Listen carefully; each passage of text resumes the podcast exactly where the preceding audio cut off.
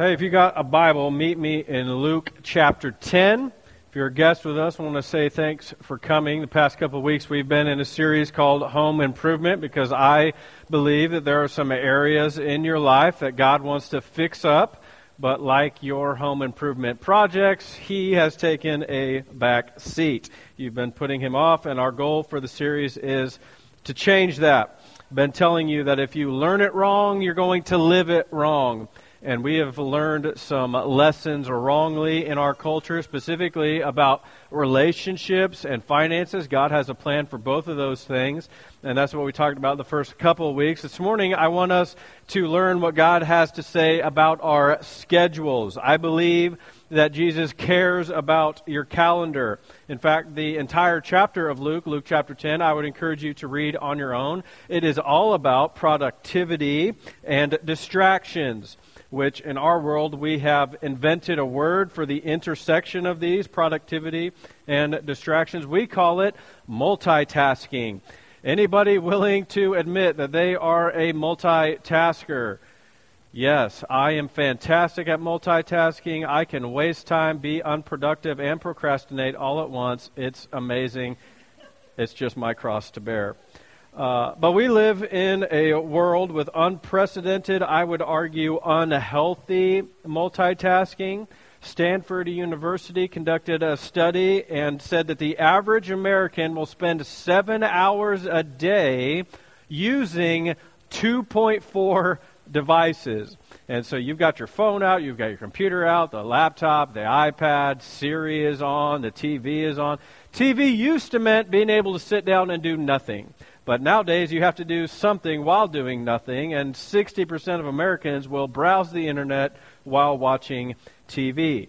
We constantly scroll, we constantly swipe, we constantly Snapchat, all while complaining there's nothing to do.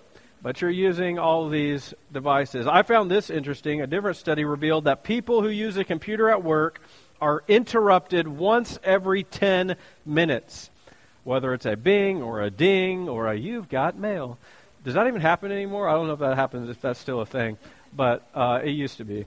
So I'm old. I understand that. But you're being disturbed every 10 minutes, which means in a typical workday, you will lose two hours of productivity, which means your company is also losing billions of dollars in revenue every single day. In fact, the most unproductive week in U.S. history is about to come up March Madness somebody. Come on, we're watching that baby all day. It's awesome. Uh, and the reason I bring all this up is because research is finding out that all of this multitasking is actually rewiring your brain. We're becoming addicted to technology, and our attention spans are being shortened. That's significant because this addiction is actually very, very dangerous. In fact, the addiction to technology is killing people. This year, 5,000 people will die in traffic accidents because of a distracted driver or themselves being distracted using technology while driving. You should already know that multitasking kills intimacy. I mean, just pull out your phone on your next date and you will discover that firsthand. Uh, I don't think you could argue that multitasking kills creativity. How come we haven't had a Beethoven or a Mozart or a Shakespeare or a C.S. Lewis in the foreseeable history? Because we're too busy to actually sit down distraction free and create. And what you need to be aware of this morning is that science has proven multitasking actually kills the part of your brain, listen to this, responsible for empathy and emotional control. It's dying. And so if you've ever found yourself just freaking out and losing your mind for no apparent reason, and you reflect back on it, you're like, what was that even about? It's from the fact that you spend seven hours a day multitasking. You're killing your brain. And it's why thousands of years before this was even a thing, before multitasking was even known, it is strictly forbidden within the confines of the human soul. Ecclesiastes 4 6 says, Better is a handful of quietness than two hands full of toil and a striving after wind. That's kind of problematic because we as Americans pride ourselves on busyness and how much we can do at the same time. Just ask anybody how they're doing. What do they say? Busy. Busier than a one armed monkey with two bananas, you know. Can't get it all done. Busier than a gopher on a golf course. Just got all kinds of things to do. And for years, people have believed that the busier you are, the better off you are. And so we've invented cultural constructs like the 8 to 5. That wasn't a thing until the Industrial Revolution. And we do things like have to work 40 hours a week, which now is closer up to 50 to 60 hours a week, depending which industry you're in. And in many jobs, it, it makes no difference how many uh, things you accomplish in the course of a day, you still have to put your hours in. It doesn't matter if you're productive in three hours, you still got to get the eight in. And because of that, an entire generation of young people have grown up without their parents, and now these millennials, as they're labeled, are raging against the system. They don't want to work all of these hours. Uh, they want to be paid just as much, but they don't want to have to put the sacrifice in. And so here's what I want you to write down. This is my entire message this morning from Luke chapter 10. Don't be busy, be productive.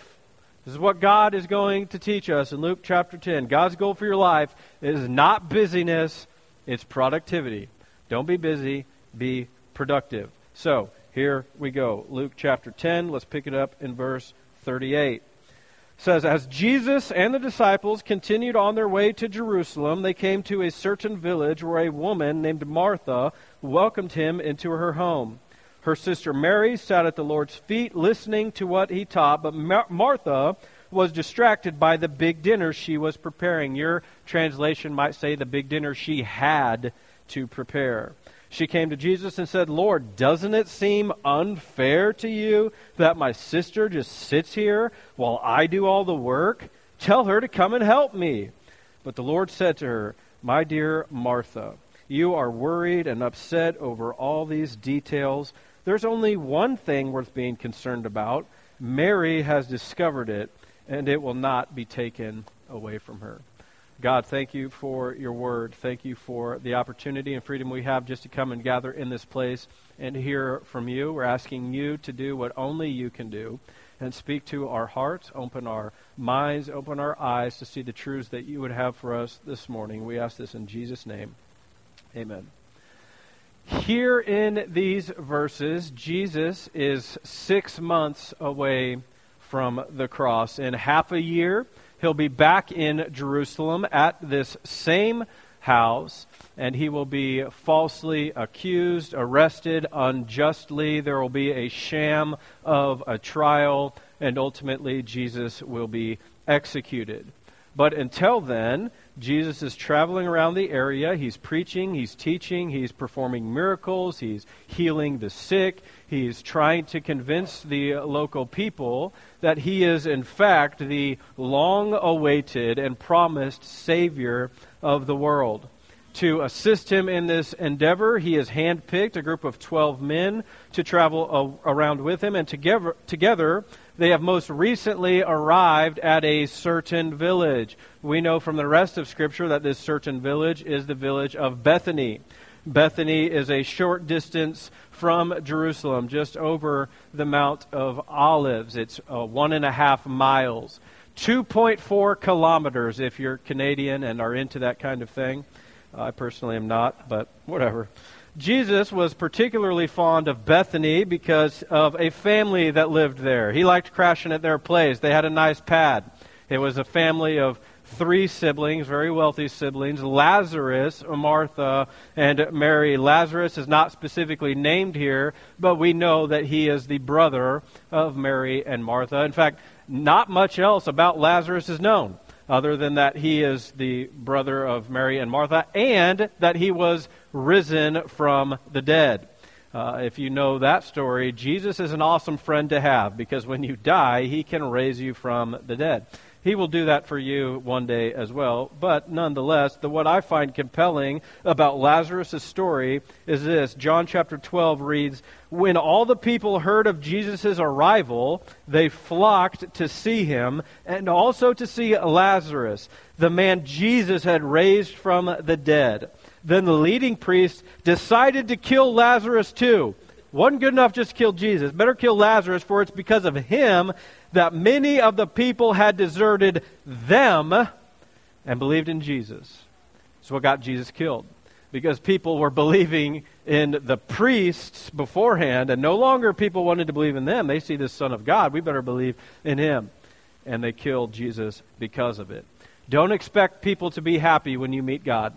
And don't expect people to have the same thrill of a life change that you have just because you know Jesus. Now, according to Orthodox tradition, uh, Lazarus does escape this plot to kill him. He leaves the village of Bethany, and according to tradition, Paul and Barnabas make Lazarus a bishop on the island of Cyprus. That's not actually uh, spelled out for us in Scripture. Again, that's tradition, but it's interesting to think about nonetheless. Something else caught my attention in this story in a male dominated society like this one, you would expect the author to record that Jesus and his disciples were welcomed into Lazarus' home. Uh, because the, the firstborn male, they have all the important benefits, but that's not what Scripture says. It says that uh, Martha welcomed Jesus into her home. Why is it Martha's house? Why isn't it Mary's house? Why isn't it Lazarus' house? It's Martha's house because Martha is the one who has basically figured out how the family is going to live. Martha is the kind of person who, in any situation, she ends up taking charge. She's a leader. She knows what to do before anybody else does. She's very decisive. She is quick to tell other people what they should be doing. She's ambitious. We know from other scripture that when Lazarus dies, Martha is the one who goes out to greet Jesus on the road. Martha is the one who begins questioning Jesus about where he was and why he allowed her brother to die. Martha is the one who says, when Jesus is trying to get the stone rolled away from the tomb in order to raise Lazarus from the dead, Martha is the one who says, but he stinks. He, he's been dead for four days, Jesus. Martha is a no nonsense, impatient person. Martha is Bert from Bert and Ernie. You know what I'm talking about? She's anxious, she's high strung, she's fidgety. This is Martha, and this is her home. Quite the opposite is Mary. Mary is chill. Mary is relaxed. Mary is calm and pleasant and the opposite of high maintenance. Mary is the kind of girl every woman pretends to be up until you get married. Uh, she is the one who says, Oh, it's, it's not that big of a deal where we go eat. Let's go wherever you want to go. And Mary is the one that says, I don't mind that he can't remember to put his clothes away. No, snoring doesn't bother me. But once you're married, pun intended, she goes away and Martha shows up and says, Don't you put your shoes on my carpet. How dare you fall asleep this early? And why are you snoring? I'm going to suffocate you. Uh, that's Martha and Mary. And we like to say, calm down, Martha, but Martha cannot calm down because Martha's planning a party. Martha's been on Pinterest. Her emotions are at an all time high she's been seeing pictures and her, she's just a wreck because everything needs to be perfect for Jesus. Jesus is coming and he likes themes, so maybe there should be a theme. Jesus is very thematic. My party should probably have a Mexican theme. We probably need little sombreros and salsa and maybe a big sombrero full of salsa. That would be amazing.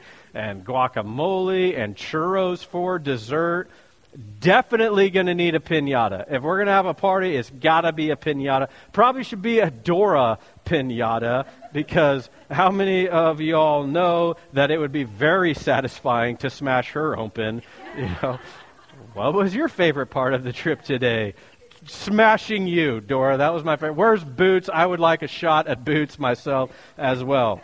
But I have daughters. I apologize for that. But as Martha is sorting out all of the details, she starts to realize, hey, I'm the only one doing anything.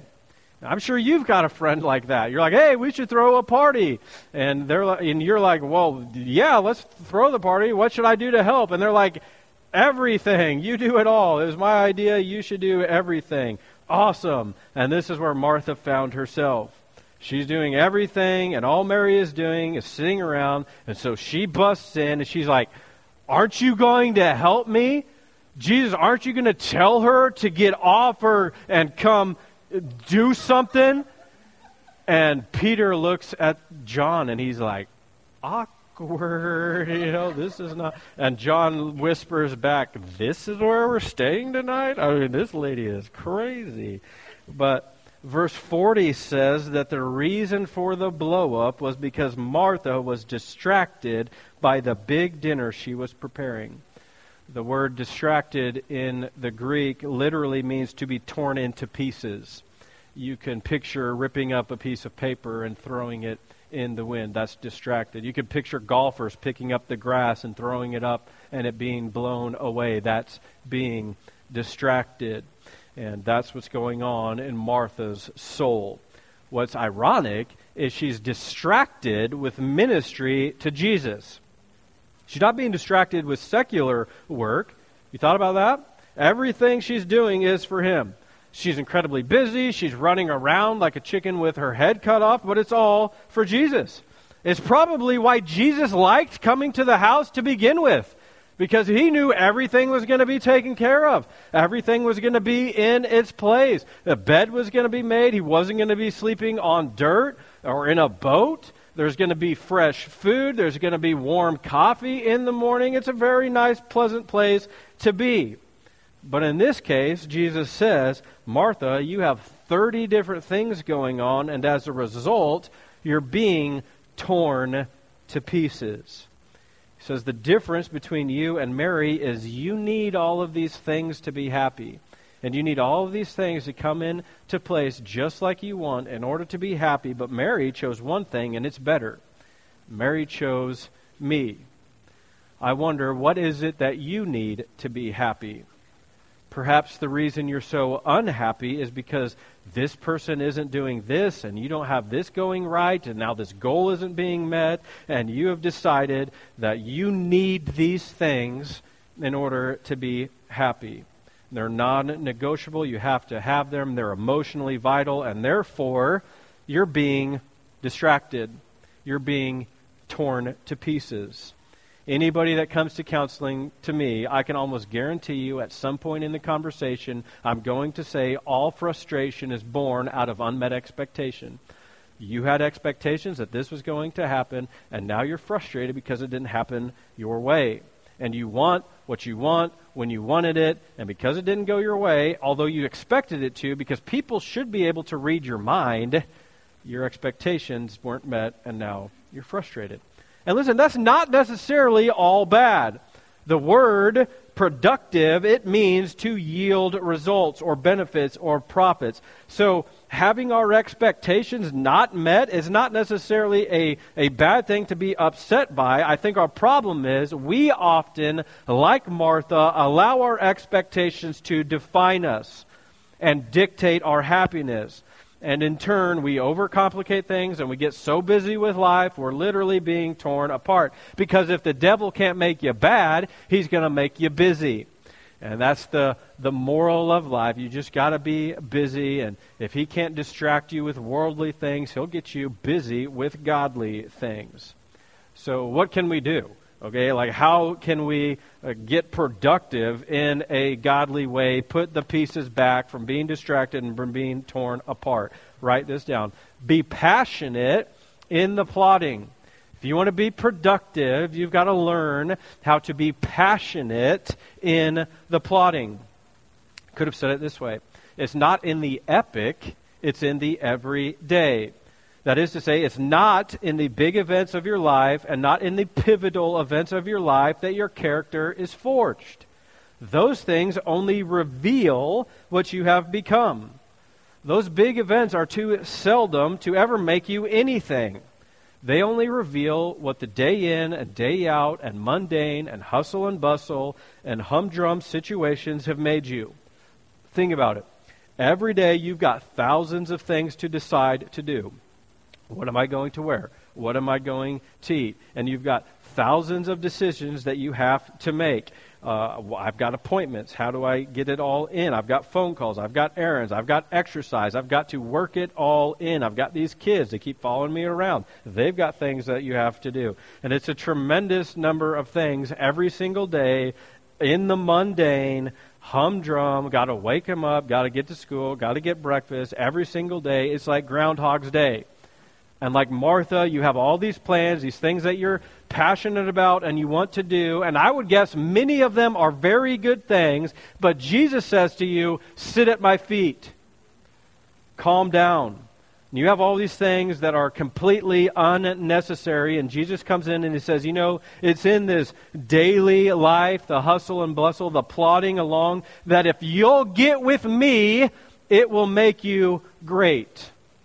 And here's what's so amazing. Here's how I know that if you'll get at Jesus' feet, it'll make you great. Because in John chapter 12, watch this. Six days before the Passover, Jesus came back to Bethany, where Lazarus lived, whom Jesus had raised from the dead. Here, a dinner was given in Jesus' honor. Martha served, go figure, while Lazarus was among those reclining at the table with Jesus. Then Mary took a pint of pure nard, an expensive perfume valued at roughly $56,000 in today's world. She poured it on Jesus' feet and wiped his feet with her hair and the house was filled with the fragrance of the perfume. And if you'll read on, you'll see people start to question, why is she doing this? Jesus, why are you allowing her to spend all of this money on you? And he turns and he says, don't bother her. She's going to be remembered forever. She's preparing me for my burial. You know what that means? It means Mary was the only person on the face of the earth who actually knew and actually believed that Jesus was going to die.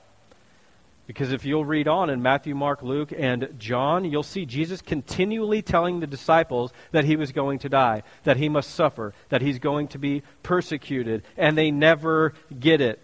And if you'll read John 13 through 15, on the day of the crucifixion, the night before, Jesus is telling them these things are going to happen, and they still don't get it. And on the cross as he's hanging there and they are no disciples are to be found except one john at the foot of the cross because they've all scattered and gone away because they thought it was all supposed to work in their mind this one way and it didn't work out that way. They never got it.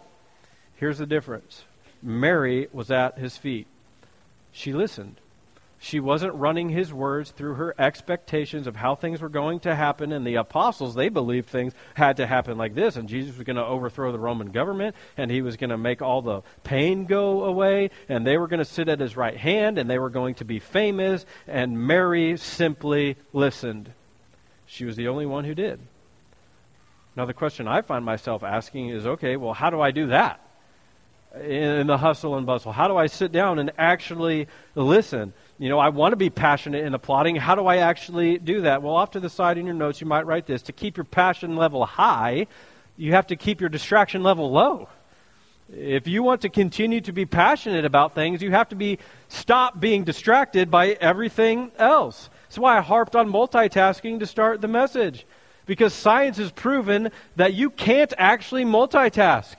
It's physically impossible for your brain to do two things at once. Now you can shift back and th- back and forth between uh, multiple things at the same time, but you can't actually multi- multitask. And to be fair, I'm less worried for you and more nervous for your kids because they're so distracted.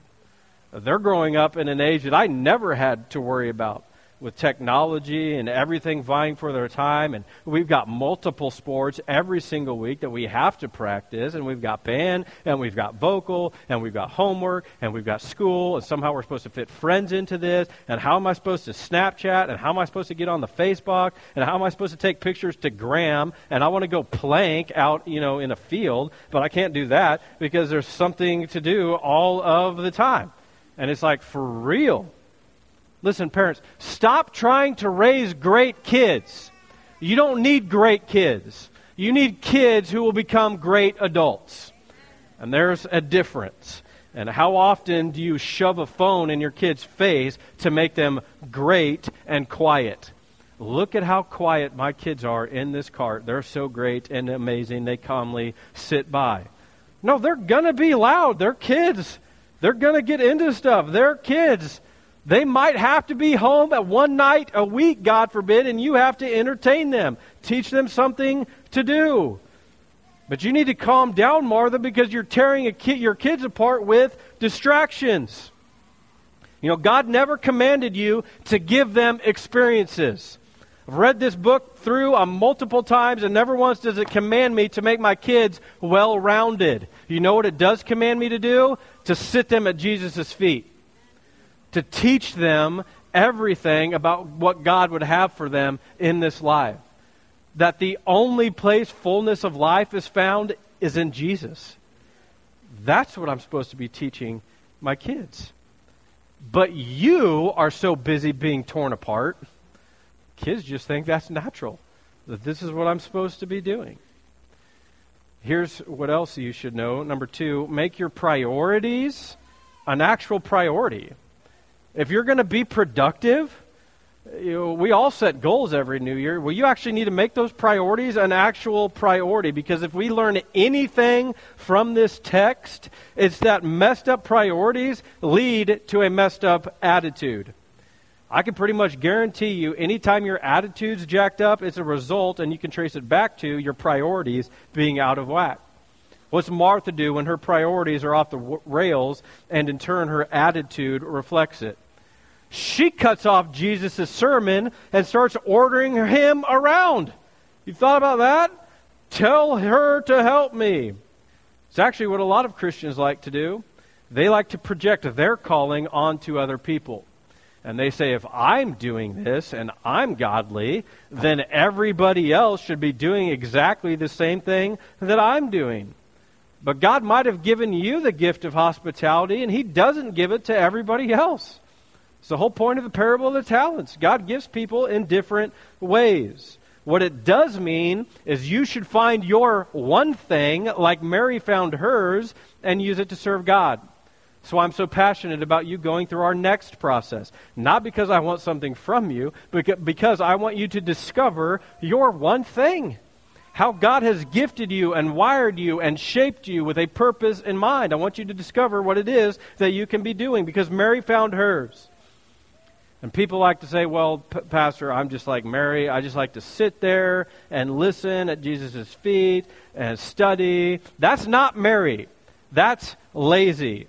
Sitting at Jesus' feet like Mary should lead to the passion and zeal that Martha had. Read Mar- the rest of Mary's story. She's the one at the cross. She's the one at the tomb. She's the one who did work. Her sitting led to service. You need to take some time and really analyze and establish not what do I want to do? That's the wrong question you need to ask yourself, who do I want to become? And then start setting your priorities and make them an actual priority about you 15 years from now. When you understand who you want to be, then you can start organizing your life because when you prioritize your life, God's provision has a place to land. Why would God put blessing in your life if you're being torn apart? and you have all of these different things to do. No, you need a foundation. You, need to be at Jesus' feet so that he can continue to bless your life. Look, point of fact, Jesus never asked for this banquet. In fact, to my knowledge, he never asked any person to do one thing to make him anything. He could take care of that himself. You know, he had abilities. You all know what I'm saying? Remember the water to wine thing? Uh, and the whole fish and loaves and 5,000 people did. Jesus could take care of stuff himself. And what I want you to realize is what Jesus is doing in Martha's house is bigger than anything she's doing. And what I really want you to know is what Jesus is doing in this house is bigger than anything that we're doing. What's so amazing is that Jesus asks you to be involved that he says, no, what I'm doing is bigger, but I still want you to play your part. And what I really know is all of us working together, we're better together. We can accomplish way more together than we can being torn apart. You might want to write in your notes make sure my priorities, make sure they're God's priorities. Just because they're my priorities doesn't mean that it's Jesus' priority for your life. Because when you live without Jesus' permission, you work without his power. And when you do that, you're going to fail, and then you're going to be frustrated, and then you're going to want Him to fix it. And He's like, I never asked you to do that. That wasn't my priority. Again, Martha had to prepare this meal, Scripture tells us. You need to know that the spirit of obligation is the enemy of joy. That when you have to do things for Jesus, you're never going to find joy in it. But when Jesus asks you to do something, it's so you can find joy and fullness of life. God wants you to have joy. God wants you to have recreation. He wants you to experience good things on this planet that He has created. But because we have so much opportunity in this country, one thing leads to another, and now you haven't opened your Bible in a week, and you haven't been to church in three months, and because we have all these opportunities, those things cost money, and you haven't tithed in God knows how long, and because you you've never set small group as a priority in your life because that's where life change is going to happen in the context of a relationship, you always find yourself having things on the night small group meets. How come it's God that always gets bumped? How come none of those other things have to take a backseat to what God would want in your life? You know what the Bible calls that? Idolatry. Your priorities aren't God's priorities, and they're not lining up in your life and you're saying yes to everything, and you're being distracted. You're being torn apart. Be intentionally paced. Stop saying yes to everything. Start thinking of you 15 years from now, and then prioritize your priorities. Who do I want to be? There's this interesting character in your Bible. His name's David. You've probably heard of him. He killed a giant, kind of popular uh, was fascinating about the whole event is David's dad sent him to the army camp. His brothers were in the military, and his dad wanted to know, hey, how, how are the boys doing? Here's some meals. You know, they need some rations over there. Why don't you go take them something to eat, see how they're doing? Come report back to me. And while David was there, this giant, Goliath, he started making fun of the Israelites. He started making fun of their God. And David was like, what's the deal with that? And if David would have had most people's attitude, he would have never stayed. Not because he was afraid, but because he had all these other things he had to do. He had the sheep out in the pasture. He had to get back to them. He had to go report back to dad. How are the guys doing? You know, Game of Thrones is on tonight. KU and K State play tomorrow. Big Monday. God willing, KU will win. Because if they don't, I've got to wear a K State shirt to preach in. Come on, somebody. That'll be a dark day in New Anthem's history. And if, if that would have been David's attitude, so listen to me now. If you don't have any margin, you'll walk right past God thing, things God has planned for you. If you don't have any margin, you'll miss out on opportunities that God wanted you to accomplish. And I wonder how many of you have missed out on those opportunities because of your overbooked schedule. And what's most scary about that is one day you're going to have to stand before God and explain to him why you missed out on an opportunity, why he had to get somebody else to do what you were supposed to do. Scary to think about. Here's the last thing to remember if you're going to be productive there's nothing to prove when God says you're approved. Nothing to prove when God says you're approved. In other words, doing things for God is not a replacement for spending time with God. It's a result. The reason Martha's so upset is because she's doing everything for, for Jesus. But if she was really doing everything for Jesus, then she would have never been upset. Why not? Because you see, Jesus is the one who could say, hey, I don't need that. Jesus is the one person who could say, hey, I'm fine with uh, one burrito, not three. You know, I don't need three pinatas, one, you know, the sombrero. That's all fine. I don't need everything else. If she was really doing this for Jesus, she wouldn't have been upset when he refuses to let things go the way she wants. He wouldn't help her. He wouldn't command Mary to go and help her. Now she's all upset. And unanswered prayer proves that she's not doing it for Jesus. She's doing it for herself. She's trying to prove herself with her Christian ministry. She's trying to prove herself to the disciples with how good her food is. It's not for the Lord. It's for looks. Now, she says, I'm doing it for you and your glory and your agenda, like many of us would do. But the fact that when things got changed, she got fired up proves this is about her. Listen to me. Sometimes God will change things in your life to see if you're actually doing it for the right reason. If you're in this for God, if He's really the Lord of your life, then He could change whatever He wanted to. Because His command was follow me, not do whatever you want and I'll be there with you. There's a big difference. Pay careful attention to what Jesus is really saying to Martha. He's saying, Martha, I'm a good manager of my people's time. I wouldn't give you 10 things to do if I knew you could only do three. If you have more things to do in a day than a person can humanly do, that's not from God. That's from you. And that's you trying to prove yourself. When God says that if you trust in Jesus as Lord of your life, you're already approved. When He looks at you and your work, He sees Jesus. It had nothing to do with you. It, your salvation had nothing to do with you. You didn't earn that. Jesus paid for that on the cross. I came to church this morning to tell somebody activity is no substitute for intimacy. You're doing things for God, and He didn't ask you to do them, and you have all this activity, when the reality is, He just wants a relationship. He just wants time with you where you're sitting at His feet, and He's teaching you how you should live your life. He wants an intimate relationship, not a working relationship. Imagine how this conversation with my wife would go. If she says to me, Hey, I'd, I'd love to go out tonight. Maybe we could go to Chester's and get some good food, and we could go get a hotel room. Wink. Imagine how the conversation would go if I said, I mowed the lawn. I spent all week working to pay for this mortgage. Is that not enough for you? I'm terrified just thinking about it. right? She knows enough to hit me where the bruises don't show. People won't see them. It's crazy. So listen, God doesn't want something from you.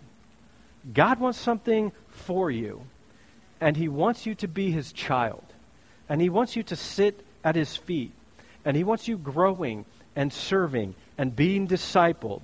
And the time together where you're at his feet listening to the things that he wants you to do, it should fire you up, not burn you out. If you're really doing things for God, it should spark passion and zeal inside of you. And so let me close with this question Why this home?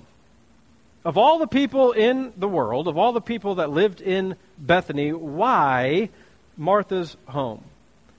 We're actually told in verse 38 says because he was welcomed. Martha welcomed him into her home. Other scripture teaches us that where Jesus wasn't welcome, he had to leave. In fact, it'll go so far as to say that, that Jesus couldn't even do miracles where he wasn't welcomed. So, what I want you to know is Jesus won't go where he isn't welcome. Maybe your problem isn't the Mary Martha dilemma of the Christians. Am I too busy sitting at his feet? Am I doing what he wants me to do? No, your problem is you're too productive to be a Christian. Your problem is you like the busyness.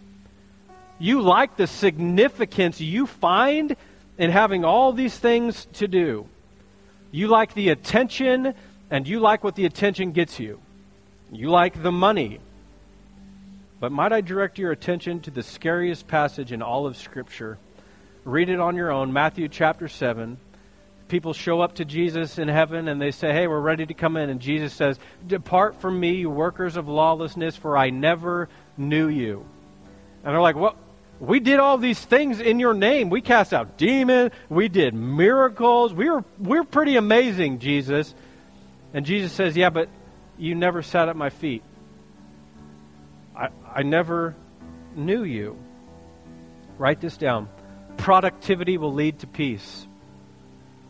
If you're really being productive, it's going to lead to peace. Philippians 4 7 says, And the peace of God, which transcends all understanding, will guard your hearts and your minds in Christ Jesus. It's peace. It's not being torn apart. Jesus came to put you back together, to make you whole, to bring you peace. And to reconcile you back to God where fullness of life is found. All of these things that you're trying to do, if it's not peace, it's not from God. Every head bowed, every eye closed. God, we're again just asking you to speak into our lives right now. Where are our priorities not lining up? Who do you want us to be? As we pray and spend just a few minutes here reflecting on this word from God, I would just challenge you to quiet your heart. 15 things happened this morning already. I totally get that. It's hard just getting here. I understand. You got all these things going, but I'm asking you to be quiet. This is a holy moment. God's trying to speak to you. He might be trying to challenge you or convict you or lead you in some area of life. Don't put that off. Don't push that away. Where's your passion lacking? Where's your peace lacking? What's a decision that you need to make today? Who's a person that you need to talk to? God, speak to our hearts. Do what only you can do. Lead us into fullness of life. We're here at your feet waiting to hear from you. Some of you, the word that God is speaking to you right now is that you have never surrendered. You've never actually given your life to Him. He wants you to do that now. He's saying, just believe. I would invite you to surrender your life right now. Say, God, I believe in your Son Jesus, that He died for me and rose from the dead. Forgive my busyness. Forgive my sin. Forgive my working in vain. I give my life to you. Thank you for saving me. God, we look to you. We give you the rest of our days. Help us find peace and joy and fullness of life through your Son, Jesus. It's in his powerful name that we pray. Amen.